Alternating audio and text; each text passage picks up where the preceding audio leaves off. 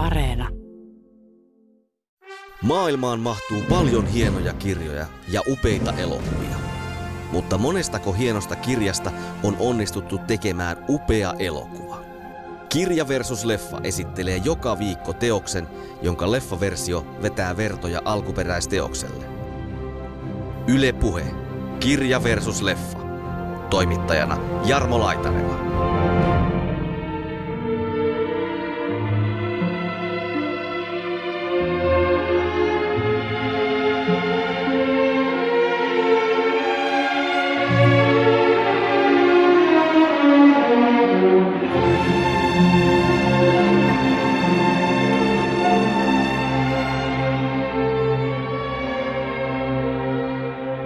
Mannin romaaneissa, niin yksikään niistä ei välttämättä ole silleen samalla tavalla niin kuin täydellinen kokonaisuus kuin tämä Kuolema Venetsiassa. Kokonaisvaltainen on hieno sana kuvaamaan Viskonttia, että hän on siis harvoja tämmöisiä eurooppalaisia elokuvan mestareita, jotka teki teatteria, oopperaa, elokuvaa, mutta hallitsi myös maalaustaiteen, musiikin ja kirjallisuuden tavallaan se kreikkalainen kulttuuri puskee sieltä niin kuin kristillisen moraalin läpi jotenkin pintaan tässä, niin se on yksi, yksi teema. Beethovenia tullaan käyttää vaan TV-mainoksissa Suomessa, niin onko millään enää mitään väliä? Mies menee Venetsiaan, rakastuu, saa kulkutaudin ja kuolee. Onko tämä oikein ja oikein vai väärin ja mistä tästä on kysymys tässä ihastuksessa. Ja... Poliittista syistä, kun Venetsia rappeutunut kaupunki ikään kuin taiteen rappeutunut pyhättö elää matkailusta, niin, niin se pimitetään siellä.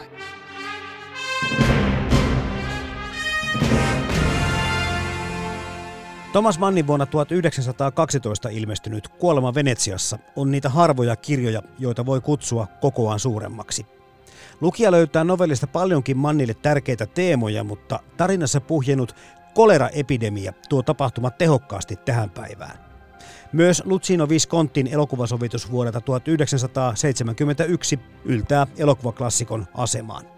Kanssani Mannin ja Viskontin teoksista keskustelevat elokuvan tekijä ja kriitikko Otto Kylmälä ja Nuorivoimalehden päätoimittaja Vesa Rantama. Tämä on Kirja vs. Leffa, ohjelma tarinoiden myös taidetta ja tuhoa yhdistävien tarinoiden ystäville.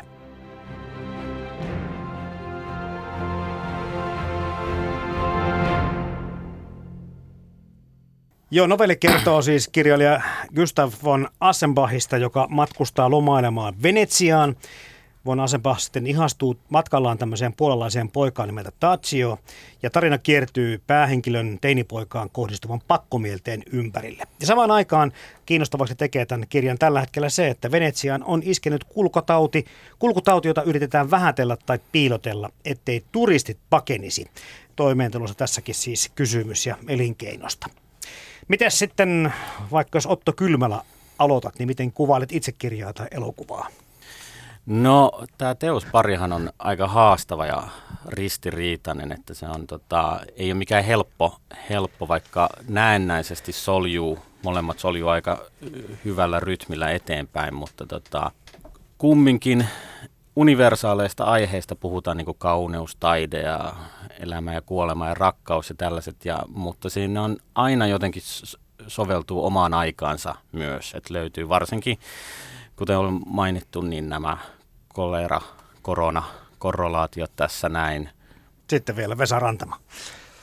Joo, tämä kirja on aika tämmöinen klassinen pienoisromaani. Musta se on, ottaa niinku sen muodon hyvin haltuun, että siinä on niinku kehitelty tavallaan yksi teema, joka on tämmöinen niinku, taiteilijan rakkaus ja rappio, niin sille johdonmukaisesti tavallaan alusta lähtien äh, huippuunsa – ja, ja tota, tämä on tosi viehättävä muoto ja varmaan sillä lailla niin kuin vaikuttanut aika moniin tämmöisen lyhyemmän proosan tekijöihin varsinkin tosi paljon. Mutta se elokuva on niin kuin vielä, se, se, on, se on tosi kaunis, että se kuvittaa tämän tosi hienosti, tämän, tämän tapahtumat ja tuntuu niin kuin täysin uskottavalta, vaikka siinä jotkut asiat, niin kuin esimerkiksi päähenkilö on siinä säveltäjä eikä kirjailija, jotkut yksityiskohdat on erilaisia, niin jotenkin sen jälkeen, kun se elokuvan on nähnyt, niin jotenkin tämän kirjankin näkee ehkä vähän niissä väreissä.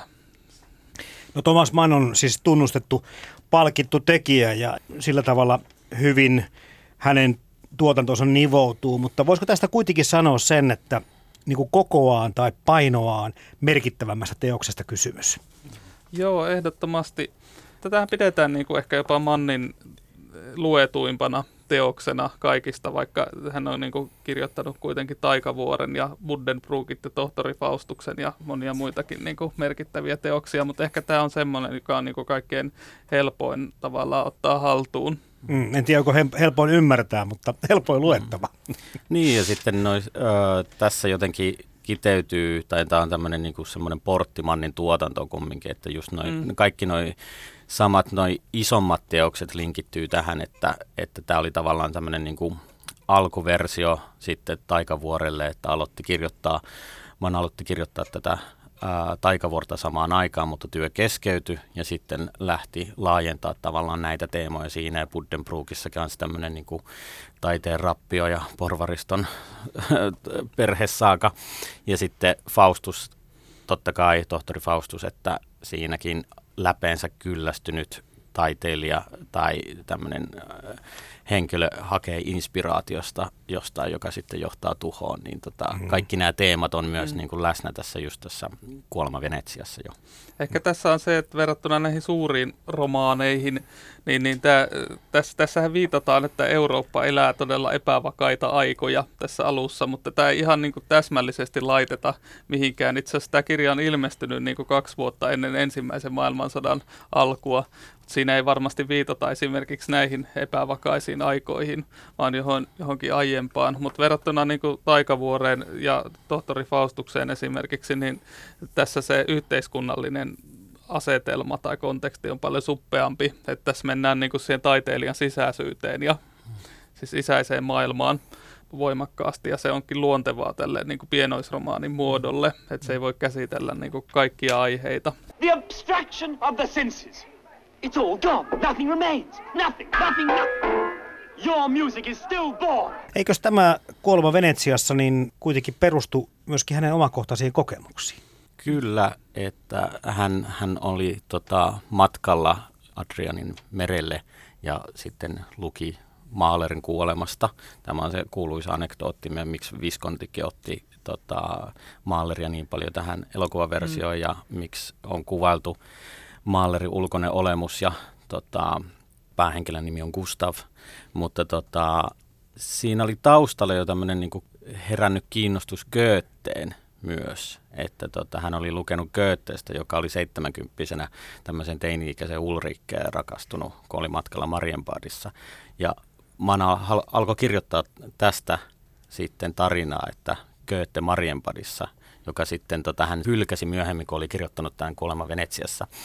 Mutta se oli siellä nyt taustalla jotenkin piiliä ja sitten tämä koko matka tänne Venetsiaan sitten aukas jotenkin nämä tapahtumaketjut, että Mahler kuoli ja sitten tuli tämä yksi teema tähän ja tota, just nämä kaikki tota, itse asiassa, että hän kohtasi tämmöisen puolalaisen perheen siellä hotellissa. Ja Mut, sama hotellikin taitaa olla tässä. Sama hotelli nimenomaan. Kyseessä, missä hän matkusti ja missä tota, niin. kuvaillaan kirjassa. Aino, ainoastaan kolera oli Palermossa ilmeisesti, että se ei ollut mm. Venetsiassa, mutta muuten aika paljon täsmää.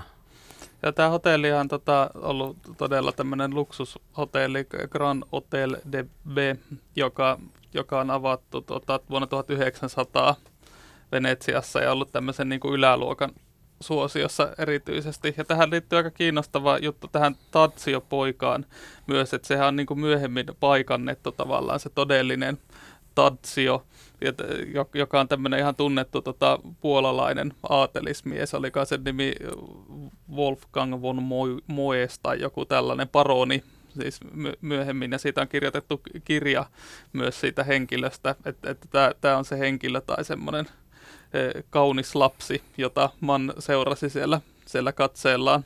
Täytyy tämä täsmentää myöskin, että Man ei mennyt ihan kieli pitkällä siellä Venetsian kujilla Joo, ei. tämän fiktiivisen tai Tatsion esikuvan tai roolimallin perässä, että, että ilmeisesti vaimo oli mukana ja vaimokin on, tai joku oliko sisar vai vaimo siellä, niin oli todentanut, että ihaili kyllä ja puhuu mm. tästä pojasta. Että mm. siinä oli joku semmoinen kauneus, joka herätti mielenkiinnon, mutta ei nyt ihan ihan samalla intensiteetillä seurailu. Siis tässä on ehkä semmoinen ajatus, tai tässä tämä Manha oli niin kuin jotain no, reili 35-vuotias ehkä silloin, kun tämä tapahtui. Tämä kirjailija on 50-vuotias ja yksinäinen tavallaan leskeksi jäänyt, että, ja, ja on myös hyvin arvostetussa asemassa tämä von Aschenbach, että se on vähän silleen kansakunnan kaapin päällä, tai kuvataan niin kuin se, se, semmoiseksi hahmoksi, mitä Mann ei vielä itse ehkä tässä vaiheessa kuitenkaan ollut. Että hän on kuvitellut itselleen semmoisen niin kuin jonkinlaisen mahdollisen tulevaisuuden ehkä, jossa, jossa hän on toisaalta niin kuin arvostettu, mutta toisaalta todella yksinäinen ja tavallaan kuvitellut, että millaiseksi se käytös tavallaan voisi, voisi muuttua siinä, niin. että jos, jos hän saisi niin kuin jotenkin uppoutua siihen poikaan, poikaan täysillä. Niin, si- siinä just tulee toi Goethe-esikuva myös ja Mahler ja nuo esikuvat, että ne mm. oli jo sellaisia niin kuin, uh, uransa huipulla ja kriittisesti arvostettuja, että siinä tavallaan se vanhan miehen äh, nolaaminen ja semmoinen häpeä, että niin kuin mm. menee sillä viettien vietävänä, että, että Goethekin taisi kosia sitä teinikästä Oho, niin pitkälle. Että se oli niin kuin, äh, ihastu ja oli sillä tuli järkeinsä, mutta ennen sitä ehti kosia jo. Mm. Tota, mitäs piditte teoksen Venetsian kaupunkikuvauksesta? Se oli tota, molemmissa se jotenkin semmoinen usvanen, usvanen Venetsia tai semmoinen unen rajamailla lipuva, lipuva semmoinen niin kuoleman kaupunki oli kyllä läsnä. Ja, tota, um, Mannin romaanissa oli jännä, että se oli enemmän sellaista, siinä heti alkupuoliskolla oli se kuolema läsnä. Että Mannikin kuvasi niitä tota, gondoleereja niin, tota, mustiksi ruumisarkuiksi, jotka lipuu mm. siellä. Että semmoinen yksityiskohta niin pomppasi verrattuna elokuvaan sitten, että se ei nyt kun elokuvassa se kuolema tulee vasta sillä niin kuin myöhemmin siellä loppupuoliskolla tai niin kuin keskiosan jälkeen sillä dramaturgisena elementtinä, että alkaa mm. tilanne kärjistyä, mutta Man kuvasi jotenkin, siinä oli uhkaava tilanne, että jo, jopa asia kun Münchenistä lähdetään, että hautausmaalla ja joku tämmöinen mm. henkilö, että nyt lähtee niin kuin jotkut mystinen viettiä just sinne kuolemaan, kuolemaan niin Venetsia, Venetsia tuli myös ehkä enemmän itselle niin kuin sitä kautta, että ää, siinä kirjassa semmoisena niin kuoleman, kuoleman kaupunkina verrattuna tähän vä- vä- loisteliaseen värikuvaukseen. Mä tähän lisään vaan tuon rappion myöskin, että mä en tiedä missä vaiheessa tämä niin kuin huoli tästä Venetsian uppoamisesta on niin kuin noussut näin suureksi kuin se tänä päivänä on, mutta kyllä tähän, niin kuin tähän länsimaisen niin kuin taiteen ja kulttuurin rappion tämä Venetsian niin kuin uppoaminen myöskin ja tämä kuolemateema aika hyvin nivoutuu. Kyllä, kyllä se on ollut jo 1800-luvulla sellainen, niin kuin, tai, tai se on ollut kuitenkin semmoinen menneen loiston kaupunki, jonka tavallaan ehkä turist, turismi nosti jaloilleen niin 1800-luvulla ja se turismi osaksi perustui tähän niin kuin tavallaan rappeutuneen kauneuden tai uppoavan kaupungin ihailuun. Että se ei ole sinänsä mikään niin kuin uusi, uusi juttu, vaikka se uhka voi olla tällä hetkellä akuutimpi kuin, kyllä, kyllä. kuin, kuin silloin. Mutta sen sijaan hän ei tätä koleraa, mistä puhutaan myös tässä lähetyksessä lisää, niin hän ei kovin paljon man sitä kuitenkaan tässä kuvaile. Mm, sehän tulee vasta tuossa niin loppupuolella tavallaan että vähän niin kuin salamakirkkaalta taivaalta y- mm. yllättää tässä mm. kirjassa, että tämä Aschenbach havaitsee, että alkaa olla vähän vähemmän turisteja ja jotenkin vähän varovaisempaa. Ja tuoksu alkaa olla jotakin erikoista ja hän niin, sitä, sitä desifioidaan niitä Kyllä. katuja ja Kyllä. sillä lailla.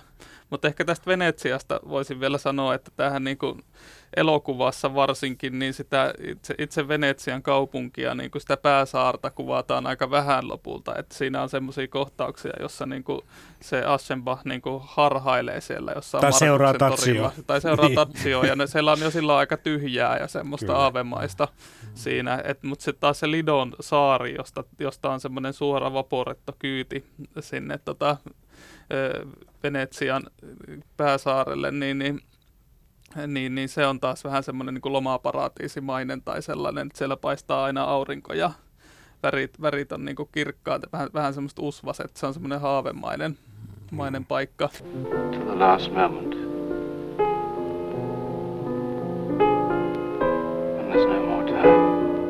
Oletteko se, käynyt? Vastaako kuvaukset elokuvassa tai tuota kirjassa niin todellisuutta?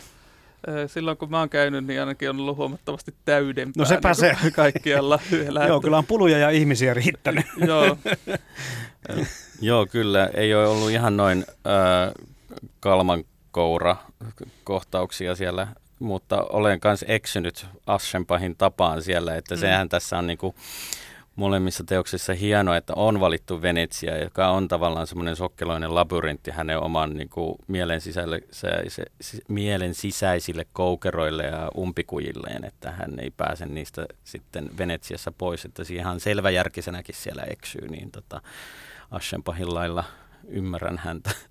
Kun mennään noihin teemoihin myöhemmin tässä ohjelmassa, mutta koukataan siitä jo niin kuin heti tästä lähtöruudun kautta, että tässä – on tämmöisiä pedofiilisia piirteitä, eli vanhemman mm. miehen ihastuminen teini-ikäiseen tällä kertaa poikaan. Tota, minkä verran luulette että tämän kielletyn aiheen lisänneen kuitenkin kiinnostusta tätä teosta kohtaa? Miten tärkeä elementti se tässä kirjassa on? On, on se tota, varmasti aika paljon, paljon vaikuttanut. Et tietysti niin tästä päivästä lähtien niin, niin jotenkin houkuttelevaa katsoa menneisyyteen silloin, että siellä on ollut aina vaan niin kuin purita- puritaanisempi suhtautuminen, mitä kauemmas menneisyyteen mennään, mutta se ei mene ihan näin suoraviivaisesti itse asiassa, vaan tämä, tämä kirjan aihe on ehkä ollut semmoinen, joka on myös nähty tavallaan, kun tässä viitataan tähän antiikin Kreikan kulttuuriin ja esimerkiksi Platonin teoksiin, jossa tämmöinen niin kuin tavallaan vanhemman miehen ja tota, teini-ikäisen pojan välinen tämmöinen mentorointisuhde, joka sai myös sukupuolisia piirteitä, niin oli tavallaan semmoinen niin kuin normaali aihe ja se kuuluu sitä kautta niin kuin länsimaiseen kulttuuriin. Ja mä hyvin, paitsi että tämä jää tietysti platoniseksi tämä ihastuminen tässä myös ja niin, niin tämä liittyy myös näihin niin kuin tavallaan korkeakulttuurisiin piirteisiin, että se tavallaan se kreikkalainen kulttuuri puskee sieltä niin kuin kristillisen moraalin läpi jotenkin pintaan tässä, niin se on yksi, yksi teema. Joo, ehdottomasti, että siis sitä on ilmeisesti vähän kritisoitu kirjallisuuspiireissä, että Viskonti sitten niin kuin kaiken tämän kreikkalaisuuden siitä niin kuin häivytti pois, että siitä ei mm. paljon jäljellä, että se oli kumminkin tärkeä konteksti Mannille, että just tämä platoninen rakkaus ja semmoinen niin kuin kreikkalainen kauneusihanne ja sitten tällaiset, että silloin oli äh, kumminkin antiikin Kreikassa oli sallivampaa tämmöinen äh, tota, tällaiset suhteet, että se oli niin kuin toi siihen semmoisen kontekstin siihen just kuvaili, että just ristiriitainen ja vähän ambivalentti tämä kirja, että missä se niin kuin liukuu se raja, että Mannilla on koko ajan semmoinen, niin kuin, tavallaan on se moralistinen, mutta sitten semmoinen niin kuin esteettinen siinä käy käsi mm. kädessä ja lukija yrittää hahmottaa, että onko tämä oikein ja oikein vai väärin ja mistä tästä on kysymys tässä ihastuksessa ja se on oikeastaan just se aika jännä puoli siinä, että miten me hahmotetaan tätä kirjaa niin kuin joka, joka ajassa aivan eri lailla. Että mm. varmasti Viskontin versio 70-luvulla oli aivan eri hahmotus kuin nykypäivänä. Vielä ehkä voi olla tuomitsavempi. Ja mm. sitten taas just tämä Mannin, Mannin 1912 kun mietitäänkin tätä, näitä eroja, että kirja tosiaan ilmestyi 1912 ja leffa, Viskontin leffa 1971. Eli se täytyykin olla erilainen, mutta, mutta ottiko se liikaa vapauksia sitten elokuvana, koska kyllähän se leffanakin hieno on edelleenkin, vaikka mm. jättikin tätä, näitä antiikin viittauksia ja muita, eli että vähän niin kuin modernisoi tätä mm. tarinaa. Mm. Ne Joo. on ehkä siinä ne antiikin viittaukset jotenkin silleen kuvallisessa muodossa kyllä siinä elokuvassakin läsnä, tai just vaikka se, että se tad, Tadsio juoksee sieltä merestä niin kuin tavallaan semmoinen no kohoaa kuin semmoinen kreikkalainen tuori kyllä. jumala, että huomaa, että siinä niin kuin on ehkä kuvitettu sitä niin, ja sitten niissä siinä on semmoisia taidekeskusteluja tavallaan seveltäjien välillä, semmoisia takaumia, jossa, mm. jossa puhutaan just niin kuin siitä, että, että tavallaan kuri, kurinalaisen tekemisen ja tämmöisen niin kuin aistillisuuden suhteesta taiteen tekemisessä, niin se myös liittyy jotenkin näihin teemoihin. Mutta se on tenhoava ja semmoinen niin kuin aika intensiivinen se elokuva. Se kyllä, se kyllä pitää mun mielestä aika hyvin otteessa. Mm. Mm. Joo, kyllä, että se on tota, vaikka onkin semmoinen niin kuin hidastempoinen tai omalla, omalla painollaan rullaava, joka johtuu tietysti siitä, että ei ole paljon kohtauksia, että siinä ei hirveästi tapahdu ja on paljon katseita ja niin jollain tapaa se on hieno kokonaisuus ja just Viskontti kumminkin aika elokuva taiteen me- mestari, niin tota, hallitsee jokaisen osa-alueen niin hienosti, että se, se kyllä toimii, mutta se voi olla myös niin kuin ajoittain haastavampi kuin kirja, koska mm. toisin kuin kirja, joka ehkä niin kuin kertoo koko ajan, että mitä katsotaan ja mitä siitä nähdään ja näin poispäin, niin Viskontin tämmöinen vaeltava zoom-linssi ei oikein kerro sitä ja kuvaile, että täytyy katsojen todella aktiivisesti jotenkin porautua joko siihen Aschenbachin niin kuin sisäiseen maailmaan, hmm. tai sitten, että mitä kamera näyttää jossain äh, ruokasalissa, että ei ole oikeastaan mitään ymmärrettävää dialogia ja kamera vaan niin kuin poimii sieltä hetkiä ja täytyy itse. Hmm. Mä sanoisin näin tähän väliin vaan, että, että tässä helpottaa huomattavasti elokuvakokemusta, jos on lukenut tämän kirjan. Koska tämä on semmoinen elokuva, että tässä on vaikea varmaan napata kiinni. Tiedätkö? Miten kerroit just tuossa, Otto, että, että jos tämä tarina ei ole millään tasolla tuttu, mm. niin sitä jää ehkä miettimään tosiaan, että missä nyt mennään ja mihin mennään ja miksi mennään. Joo, ja nimenomaan, ja just se on ehkä se, tai ei välttämättä tarina, mutta just se jännite. No ja, jännite, joo. Jännite tai se peruskonflikti, mistä ehkä kysyitkin, että kuinka tärkeä se tämän kirjan kannalta on, ja tämän teos, näiden teosten, että tässä on tämä seksuaalinen jännite. Niin hmm. jo se, että tietää, että tässä on tällainen, niin se auttaa kumman, kummankin Kyllä. teoksen hmm. niin kuin läpilukua.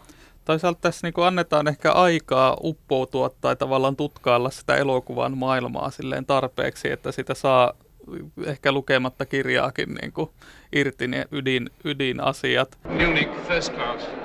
For today, yeah? What? For today? Yes, for today. I don't know that you can catch the train. Vaikka tuossa paljon kuvaillaan tuossa Mannin teoksessa myöskin desinfiointiaineen tuoksua ja, ja kaikkea muutakin, mutta, mutta tämä oli tämmöinen elokuvana tämmöinen niin kuin kaikkia aistia puhutteleva. Se, että tuli heti niin kuin semmoinen olo, että se tuoksu tuntuu paremmin tulevan sen elokuvan kuin sen kirjan avulla läpi. Mm. Ja kaikki tietysti tämä musiikin voima ja merkitys on totta kai elokuvassa suuri ja muuta, mutta sitten tulee semmoinen enemmän kokonaisvaltaisempi kokemus sitä elokuvakatselusta kuin sen kirjan lukemisesta. Joo, ehkä kokonaisvaltainen on hieno sana kuvaamaan Viskonttia, että hän on siis harvoja tämmöisiä eurooppalaisia elokuvan mestareita, jotka teki teatteria, oopperaa, elokuvaa, mutta hallitsi myös maalaustaiteen, musiikin, kirjallisuuden.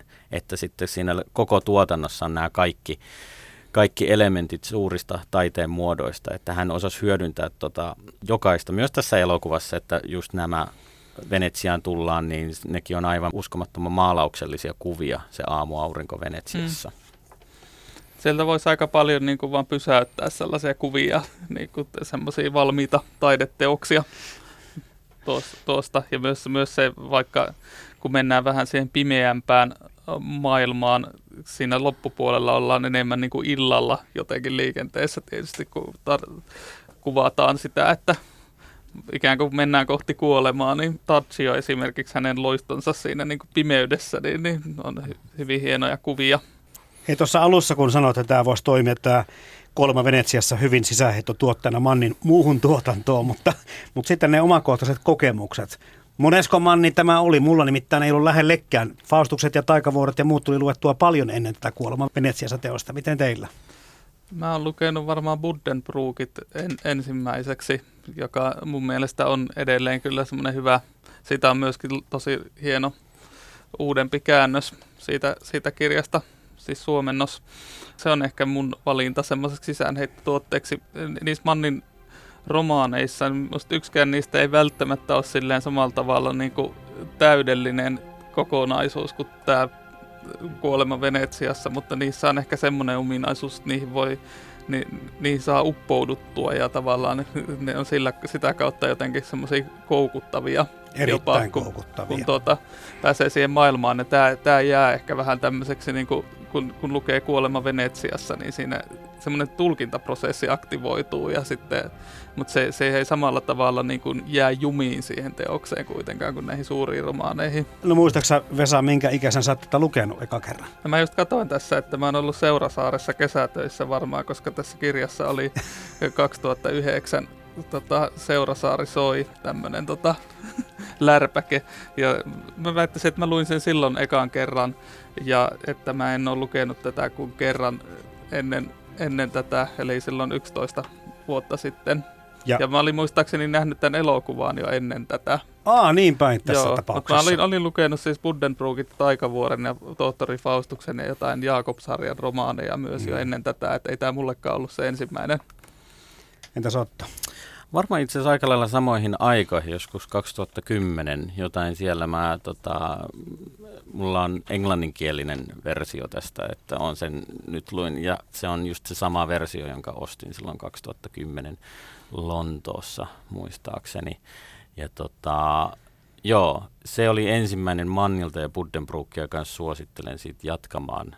Ja tota, leffa poikkeuksellisesti tuli varmaan sen jälkeen, että tota, että, mutta siitäkin on jo aikaa varmaan, että sitten varmaan vähän sen jälkeen sitten 2011-2012 nähnyt sen leffan ensimmäisen kerran. No jos tästä kymmenkunta vuotta on tästä niin kuin uusinta katselu, uusinta lukukierroksesta aikaa, niin onko paljon ajatukset muuttuneet tässä välissä?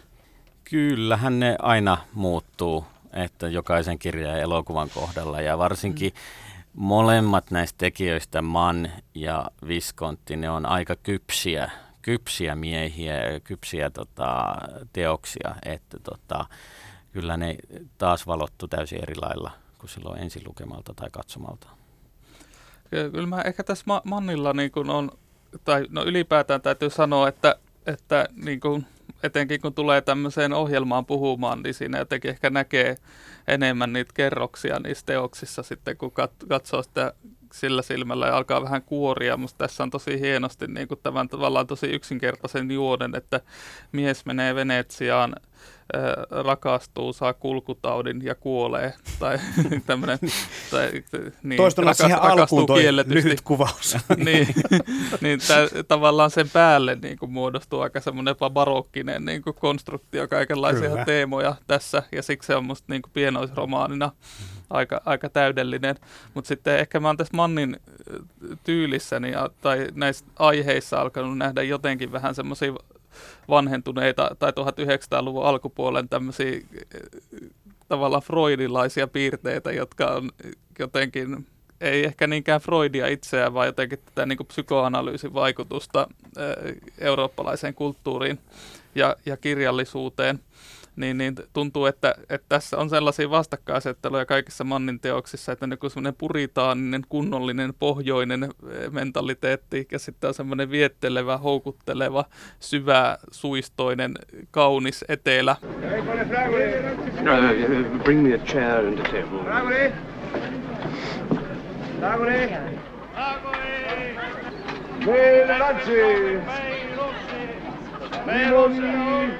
Tämä jotenkin, miten, miten tämä homma toimii, niin tuntuu ehkä vähän, vähän niin kuin huvittavalta tai jollain lailla tietyllä tavalla niin kuin ennakkoluuloiselta. Ja Manhan ei niin kuin kuitenkaan asetu aivan selvästi niin kuin kummankaan näistä puolelle.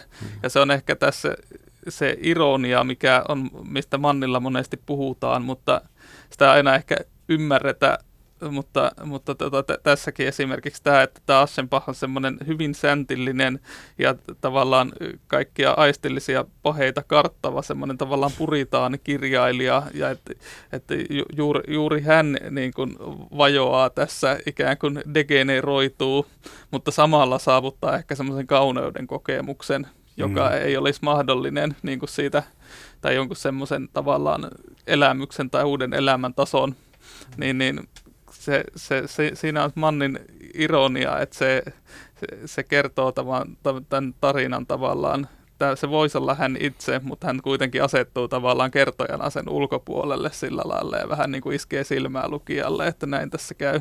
Mutta väkisinkin varmaan ihmiset lukee sieltä aika paljon sitä mannia itseään. Mm. Mm. Joo, ja toi, toi, joo, se on ihan totta, että toi vastakkainasettelu on aika hauska, että kyllähän Faustuskin kohtaa po, Italiassa mm. sitten paholaisen. Joo.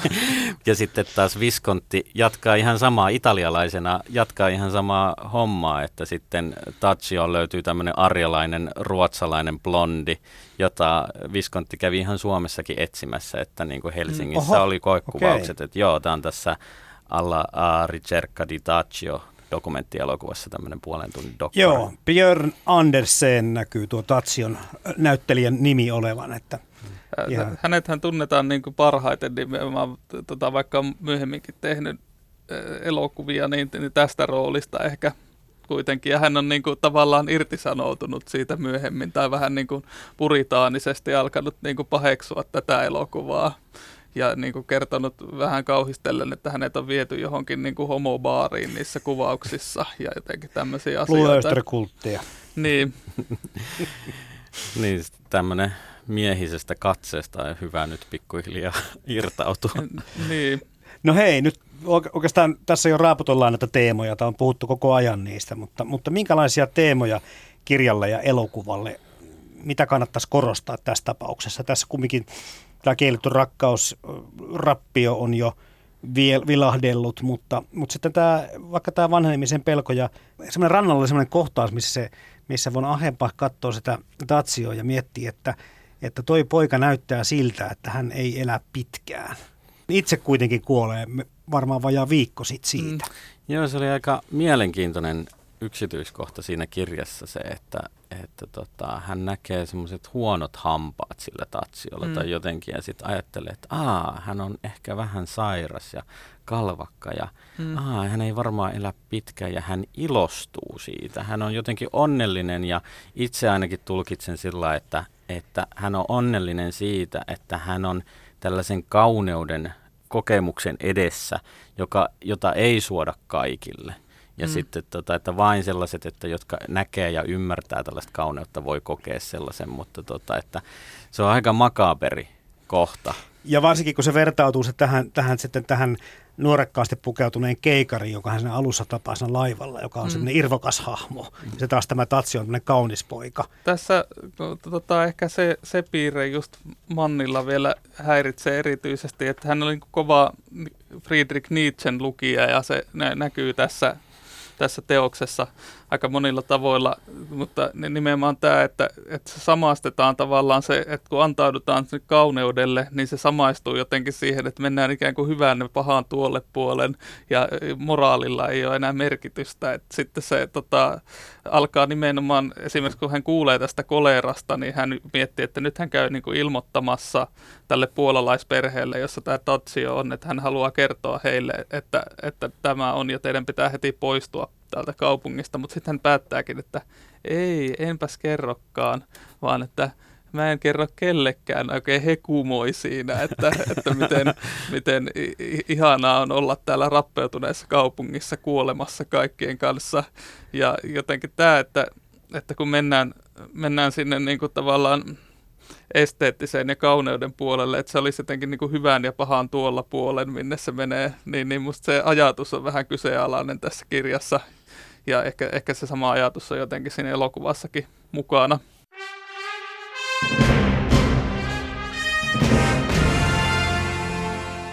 Kanssani Mannin ja Viskontin teoksista keskustelevat elokuvan tekijä ja kriitikko Otto Kylmälä ja Nuorivoimalehden päätoimittaja Vesa Rantama. Yle Puhe ja Yle Areena. Kirja versus leffa. Toimittajana Jarmo Laitaneva.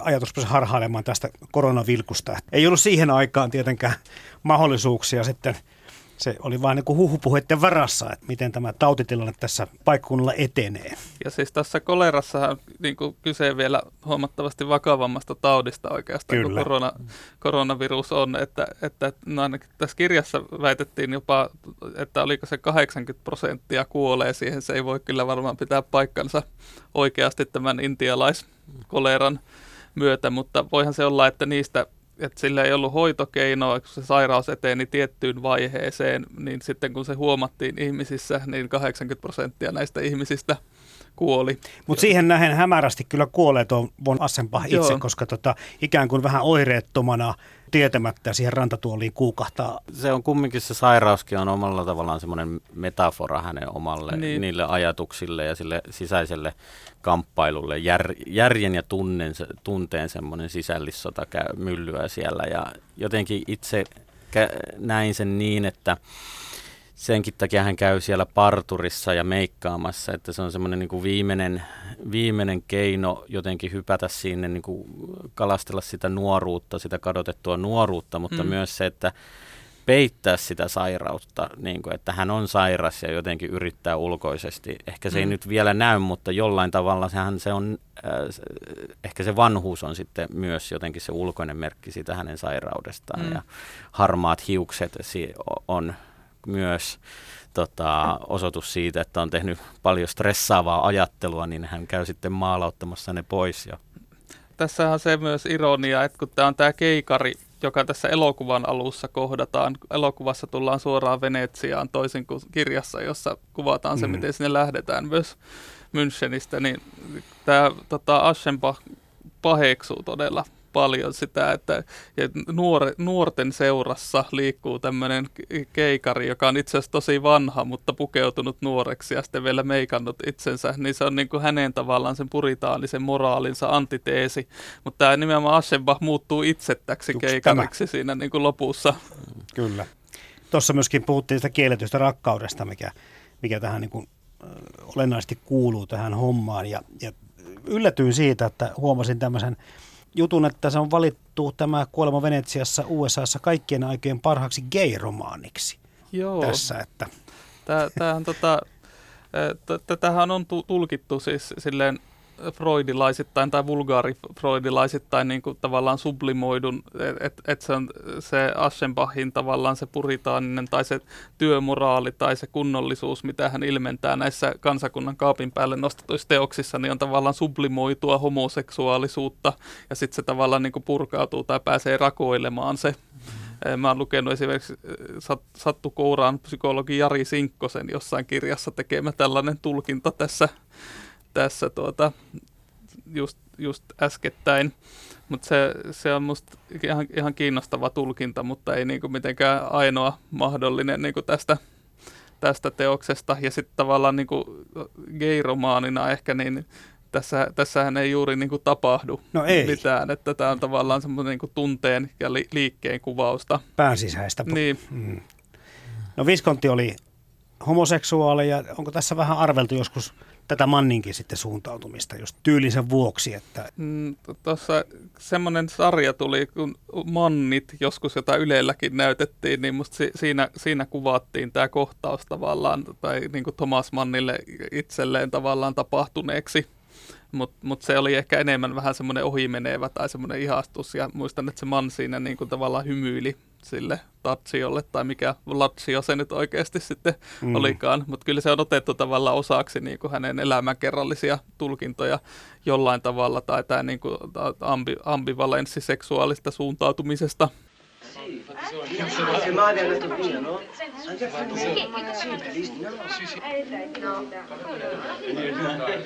Niin mä en tiedä, vaikuttaako se tähän luentaan nyt millään tavalla niin. toisaalta, niin. että se on vaan tämmöistä niin, väh- vähemmästäkin niin, spekuloitaisi niin, totta kyllä, kai, mutta se, ehkä se on Mannilta ollut nimenomaan semmoinen mielenkiintoinen äh, mahdollisuus vähän testata ja nimenomaan taiteen kautta äh, verrytellä semmoisia niin kuin, äh, aivolihaksia ja mielikuvitusta, että miltä voisi miltä se voisi tuntua, vaikka eihän tässä nyt edes mennä minnekään konkreettiseen mm. sellaiseen, että, että onhan tämä jännällä tavalla siis myös ihan rakkauden ja ihastumisen, hmm. että jos niin kuin, äh, sivuutetaan ikäeroja ja kaikki tällaiset näin, niin sehän on aika hienosti kuvattua hmm. semmoinen niin kuin, eh, ihastumisen ja rakkauden kuvaus. Ja samalla tavalla kuin vaikka toisessa kiellettyä rakkautta sivuavassa teoksessa Lolitassa on se upeasti kuvattu se, että se ei jää täysin vastakaiutta – vaan se Tatsio niin kun huomaa, että häntä katsotaan ja hän, hän selvästikin pitää katseen ja ihailun kohtana olemisesta, kuten Lolita tykkäsi mm. omastakin tilanteesta. Että tässä on niin tämmöisiä tiettyjä niin kuin hyvällä tavalla rakennettuja. Joo, se korostuu oh, niin hyvässä ja pahassakin siinä totta kai siinä elokuvassa, että miten katsotaan ja kuka vastaa katseeseen. Että kirjassakin esimerkiksi ne ensimmäiset illalliskohtaukset, se on jotenkin itselle välitty sillä, että että Aschenbach on tullut sinne illallisen ja tarkkailee tätä sosiaalista ää, näytelmää, mikä mm. oli tuohon aikaan aika tärkeää, että pistetään ne järjettömät hatut päähän ja mennään upeissa leningeissä sinne tota, esittelemään itsensä ää, s, ää, tota, aatelistolle. Ja tarkastellaan ja tutkitaan ja tarkkaillaan toisia ja käyttäydytään, käyttäydytään. Ja sitten, koska he ovat vain viimeinen perhe myös, joka siitä lähtee, ja Aschenbach on vain ajatuksissaan, että kun yhtäkkiä se vastaakin siihen katseeseen, se Tachio, että hän mm. kääntyykin katsomaan, niin siinä kirjassa, kirjaversiossa jotenkin enemmän välittyy, että tämä oli tämmöinen, niin kuin, että Aschenbach on tarkkailija ja hän todella vaan oli ajatuksissaan ja yhtäkkiä havahtui siitä myös. Mm. Että tota, kun taas elokuvassa se äh, Bogardin katse porautuu melkein koko Kyllä. ajan siihen ja sitten on sellainen, niin kuin, että vihdoin se Tatsio katsoo. Ja siinä on itse asiassa mielenkiintoinen yksityiskohta roolituksessa myös, että Tatsion äiti, hän on Silvana Mangano, joka on siis aivan tota, italialaisen elokuvan seksisymboli. Tuli 40-luvulla Riso Amaro katkeraa riisiä elokuvasta tunnetuksi. Siis veti sillä riisipelloilla sensuellit reidit, oli niin kuin kaikkien poikien huoneissa. Niin hän on tämän Tatsion äiti, mutta se on tämmöinen niin heteroseksuaaliselle miehelle semmoinen niin pommisia piilotettu, mutta Silvana Mangano ei huomaakaan, kun se kamera on koko ajan tatsiossa. Kyllä. Mm. Ja se on jotenkin meikattu sillä kalpeeksi myös ja laiha ja pidättyväinen, niin ei, sitä, ei kiinnosta Silvaana, vaan kiinnostaa tatsio. Ja se oli jotenkin mielenkiintoista nyt tällä toisella katsomiskerralla.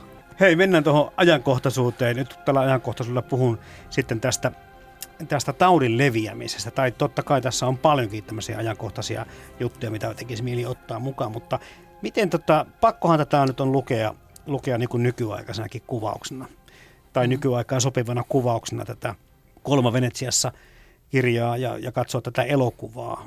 Miten, miten vertaatte tilannetta silloin ja vertaatte tällä hetkellä? onhan toi niinku tiedon kulku tai siitä ehkä osaa olla silleen kiitollinen, että millä tasolla se tällä hetkellä kuitenkin kaikista niinku disinformaatiosta ja valeuutisista huolimatta on, että miten, miten nopeasti saadaan niinku tavallaan kartotettua tällainen epidemia ja sen leviämiset.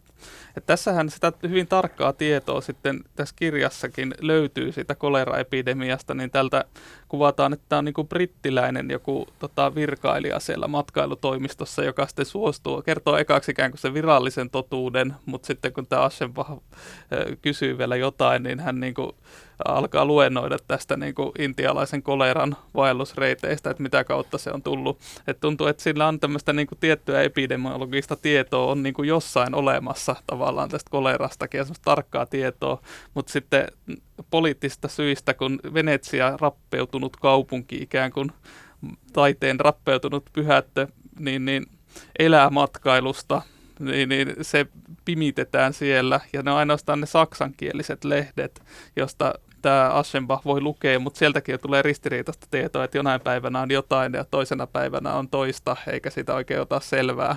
Tilanteen niin kuin epäusko, vähättely, kieltäminen, niin, niin ihan meidän kolera vs.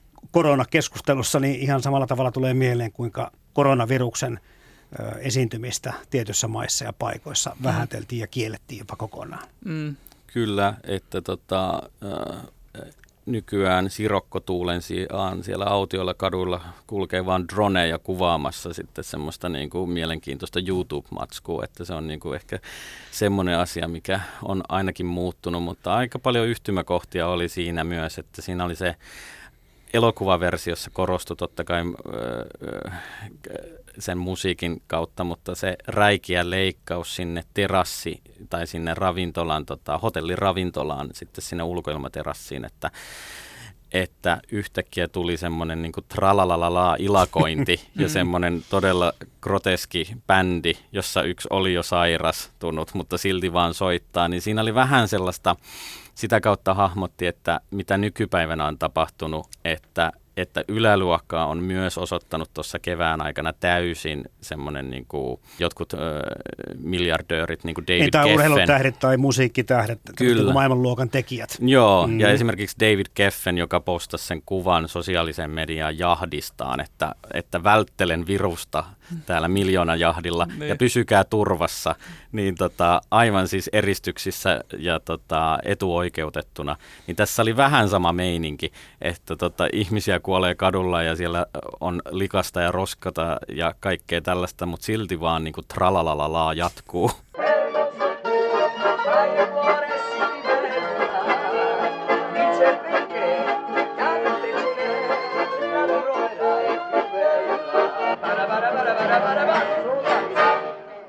Mm. Mutta toi onhan meilläkin tietenkin desinfioitu niin ulkoilmatiloja tai muuta, mutta nyt tietenkin käsiä, kaikkia työkaluja tässä koko ajan desinfioidaan. Ja, ja tässä tota, myöskin kirjassa viitataan siihen, että tämä kolera tartunta Assenbachille olisi tullut niistä mansikoista kenties. Nythän meitä sitten kehotetaan olemaan koskematta vihanneksiin, hedelmiin ja marjoihin kaupoissa ihan samalla tavalla. Että se on paljon tämmöistä tähän päivään siirrettävää Niin, ja sitten. Aivan, ja vielä kaiken lisäksi, että tällä hetkellä Venetsiassa on elokuvafestivaali käynnissä. Mm. Turvaväleineen ja desinfiointein, että tota, en tiedä, että miten siellä ruiskutetaan kaduilla. Se on mutta tässä Lidon naapurisaarella. Nimenomaan, ihan, joo. ihan tässä niin kuin naapurustossa. mitenkä hienosti kirjoittaa Manni tuohon, mitenkä ryöstely ja murhatkin sitten lisääntyvät yhtäkkiä tämän koleratartunnan jälkeen. Ja meillä uutisoitiin kanssa mökkiryöstöt kasvoi, identiteettivarkauksia lisättiin. Eli tämä, niin kuin, nämä seuraamukset myöskin on aika hyvin sitten tähän päivään siirrettämistä tuolta 1900-luvun alun Venetsiasta. Tai mikä se aika nyt onkaan. Mm. Tosin tämä niin esitetään tässä ehkä tämä on tämmöinen niin tavallaan valtion virkamiehen tulkinta tai mikä se nyt onkaan, että, että ryöstely lisääntyy. Että se, sehän niin edustaa virkansa puolesta semmoista tavallaan näkemystä, että, että, että tavallaan nyt roskasakki alkaa jyllätä k- kaduilla. Se, ja yleensä näissä kriisitilanteissa se totuus ei ole ehkä ihan, ihan, ihan sellainen kuitenkaan, minä se halutaan nähdä niin kuin valtion taholta. Mun on pakko nostaa tämmöinen yksityis, hassu yksityiskohta esille siinä, että kun puhutaan kolerasta, puhun nyt leffasta, kolerakohtauksessa, missä Tatsio sitten on siellä hotellin aulassa, kun hän on Fyr Elise-biisiä pimputtelee. Ja, ja se tunne, kun yhtäkkiä tajuat, että nyt pu- puhutaan Burana tulesuskipulääkkeen tunnusmusiikista meillä Suomessa, niin tuli aika, aika erikoinen niin kuin, fiilis siitä, että mitä hemmettiä tässä nyt tapahtuu. No siis toihan kuvaa täydellisesti sitä Aschenbachin sisäistä kriisiä, että onko taiteella mitään merkitystä, että suuri, suuria mestariteoksia niin kuin Fyr Elise, ja jos siitä tulee enää, enää vaan tulehduskipulääke mieleen, niin kuin, onko millään enää mitään virkaa, ja Mm. se on varmaan se tylsistyminen ja kyllästyminen, mikä siinä alussa niin sitä sisäisesti riivaa, mutta se ei voi osaa paikallistaa sitä, että kun Beethovenia tullaan käyttää vaan TV-mainoksissa Suomessa, niin onko millään enää mitään väliä? Toisaalta se nimenomaan Tadzio, joka soittaa sitä tuota, Fyr, Fyr Elisää, joten vaikka soittaakin ehkä vähän kömpelösti, niin kyllä selvästi viihtyy tai nauttii siitä tilanteesta se Aschenbach, mihin se on siinä, siinä päätynyt. Kyllä. No mitä muita tämmöisiä ajatuksia tai huomiota nämä teokset teissä on herättänyt? No tässä elokuvassa just toi Zoom-kameratyöskentely ja tuommoinen vaeltava kamera ja siellä varsinkin tota, ää, tai va- kameran vaeltava katse siellä rannalla oli mun mielestä jotenkin mielenkiintoinen, koska sitten ei ymmärtänyt niitä kaikkia kielten sekamelskoja, mitä siellä nähtiin siellä rannalla. Ja siinä Mm. tuli katsojana jännä semmoinen niin kuin ulkopuolisen, ö, ulkopuolisen tarkkailijan olo, joka oli mun mielestä ihan hyvä ja tärkeä kokemus, koska tässä on kumminkin myös tämmöinen niin ulkopuolisuuden kuvaus. Että se, että kun puhutaan niistä just, että gay-romaani niin tota, mm. tai tällainen näin, niin tota, Aschenbach on kumminkin ulkopuolinen siellä Venetsiassa koko ajan ja sitten tarkkailee, eikä ymmärrä kaikkea, ei ymmärrä sitä koleratilannetta, että jotain tapahtuu. Hän on jotenkin yhteiskunnan semmoinen niin kuin ulkopuolinen, vaikka onkin just kansakunnan kaapin päälle nostettu tekijä. Joo, Ja- se on ehkä yksi taas tämmöinen ironinen piirre tässä. Ja, tota, ja sitten jotenkin sitä kautta se, miten tämä soljahti sitten tuohon italialaisen elokuvan historia oli aika jännä, että just toi 70-luvun alku, niin siinä tuli paljon tämmöisiä niin kuin ulkopuolisuuden kuvauksia. Että Bertolucci teki Fasistin, mm. joka oli kans tämmöinen niin kuin Mussolinin ja Italian tämmöinen homoseksuaalinen kuvaus. Sitten Vittorio de Sica teki Fizzicontinin puutarha, joka tuli samana vuonna kuin tämä, joka taas oli juutalaisvaino, ja sitten Pasolinihan teki Sodoman 120 päivää tämän salon, ja paljon tuli tämmöisiä niin kuin homoseksuaalisuuden kuvauksia tässä 70-luvun alussa italialaisessa elokuvassa, mutta ne voi ehkä lavemmin myös käsittää, että siinä on just semmoinen niin kuin toiseus tai erilainen, erilaisuus ja ulkopuolisuuden kuvaus.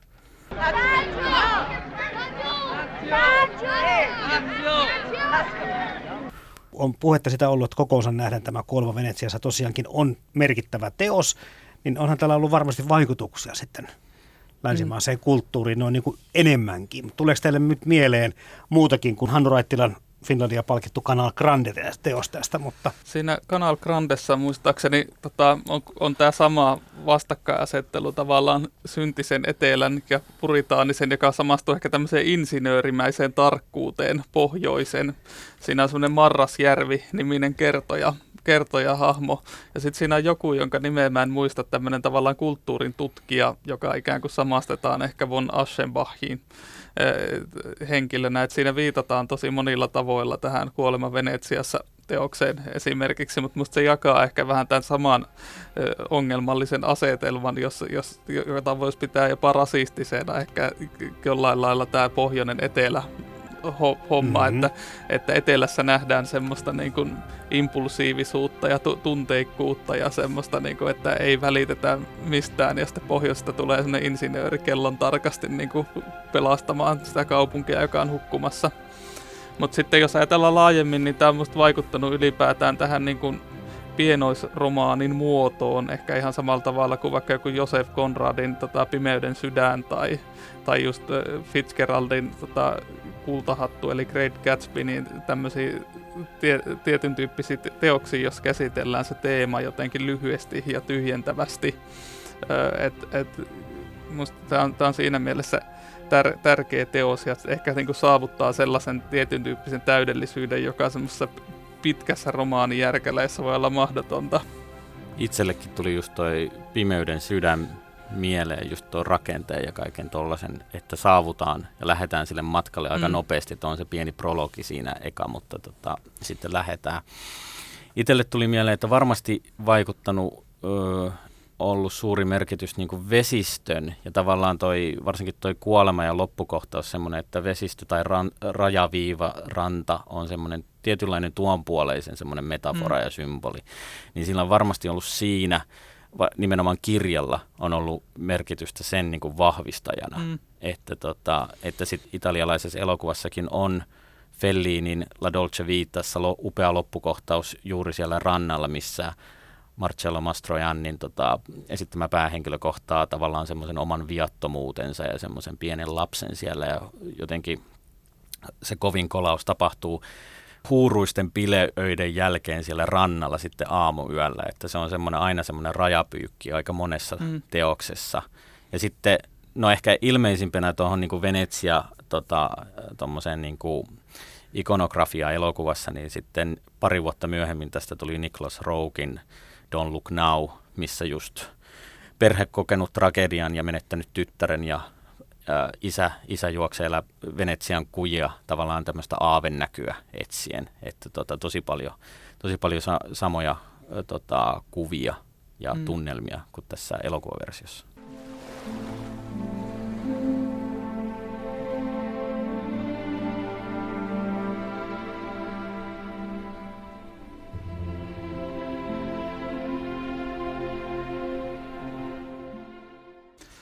Mä mietin, että jos sä luettelit noita italialaisia ohjaajia niin kuin 70-luvulta, että, että, että tämä on ollut vielä aikamoista niin kuin kultakautta kyllä niin italialaisessa elokuvassa. Ja tokihan se alkoi varmaan jo silloin niin kuin 40-50-luvulla niin kuin neorealismista, jossa tämä Viscontikin oli, oli mukana tärkeänä tekijänä. Mutta mietin just, että e, mitä niin kuin nykytekijöitä on, jos tulee mieleen niin kuin tämä visuaalisuus nimenomaan, niin ehkä tuolla Paolo Sorrentinolla tai sen elokuvissa on jotain samaa niin kuin visuaalisesti. Ne on ehkä kyllä vähän enemmän semmoisia, jossa niin kuin tapahtuu paljon, että ne ei ole ihan näin niin kuin viipyileviä kuitenkaan.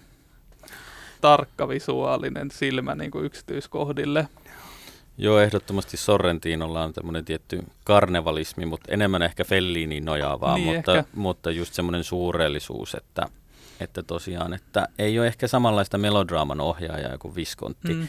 nykyään, mutta Viskontti muutenkin oli aivan käsittämätön kompleksinen hahmo, että hän, hän oli siis kreivi, tai siis herttua, oli, en nyt muista kumpi, mutta suku hallinnut Milanon aluetta, Pohjois-Italiaa vuosisatoja, ja sitten esimerkiksi Antonionikin kuvaili, että hän, vaikka hän oli porvarisperheestä, niin tota, Viskontin seurassa oli täysin eri meininki. Jotenkin hänen presens ja läsnäolo semmoinen, että hän kannattelee jotain suvun, suvun sellaista niin kuin kunniaa koko ajan läsnä. Että, ja se tavallaan sekin nyt kun ymmärtää tällaisen taustan, niin mietin, että just ne kaikki elokuvassa nähdyt semmoiset perinteet ja ne tota, illalliskohtaukset ja esittäytyminen. Ja just, että pienillä lapsilla on uniformut melkein, että kaikilla on samanlaiset mm. puvut, kaikilla kolmella tyttärellä, niin tota, Viskonti on täytynyt tunnistaa se.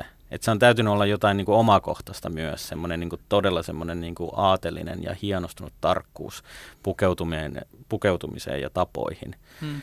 Mutta tota, tosiaan vi, Viskonti on si, siis käsittämätön, että vaikka hänellä oli tämä, tämä aatelisuus, niin hän, hän aloitti just neorealistissa ja oli todella tämmöinen niin sosialistinen tekijä. Mm. Että niin heti aloitti työväen puolesta ja teki La Terra Trema, just tämä maa järisee pienen sisilialaisen kalastajakylän rankoista oloista ja luokkataistelusta kertovia elokuvia ja tällaisia ja partisaanitaistelusta tullut dokkari ja tota, kunnianpäivät.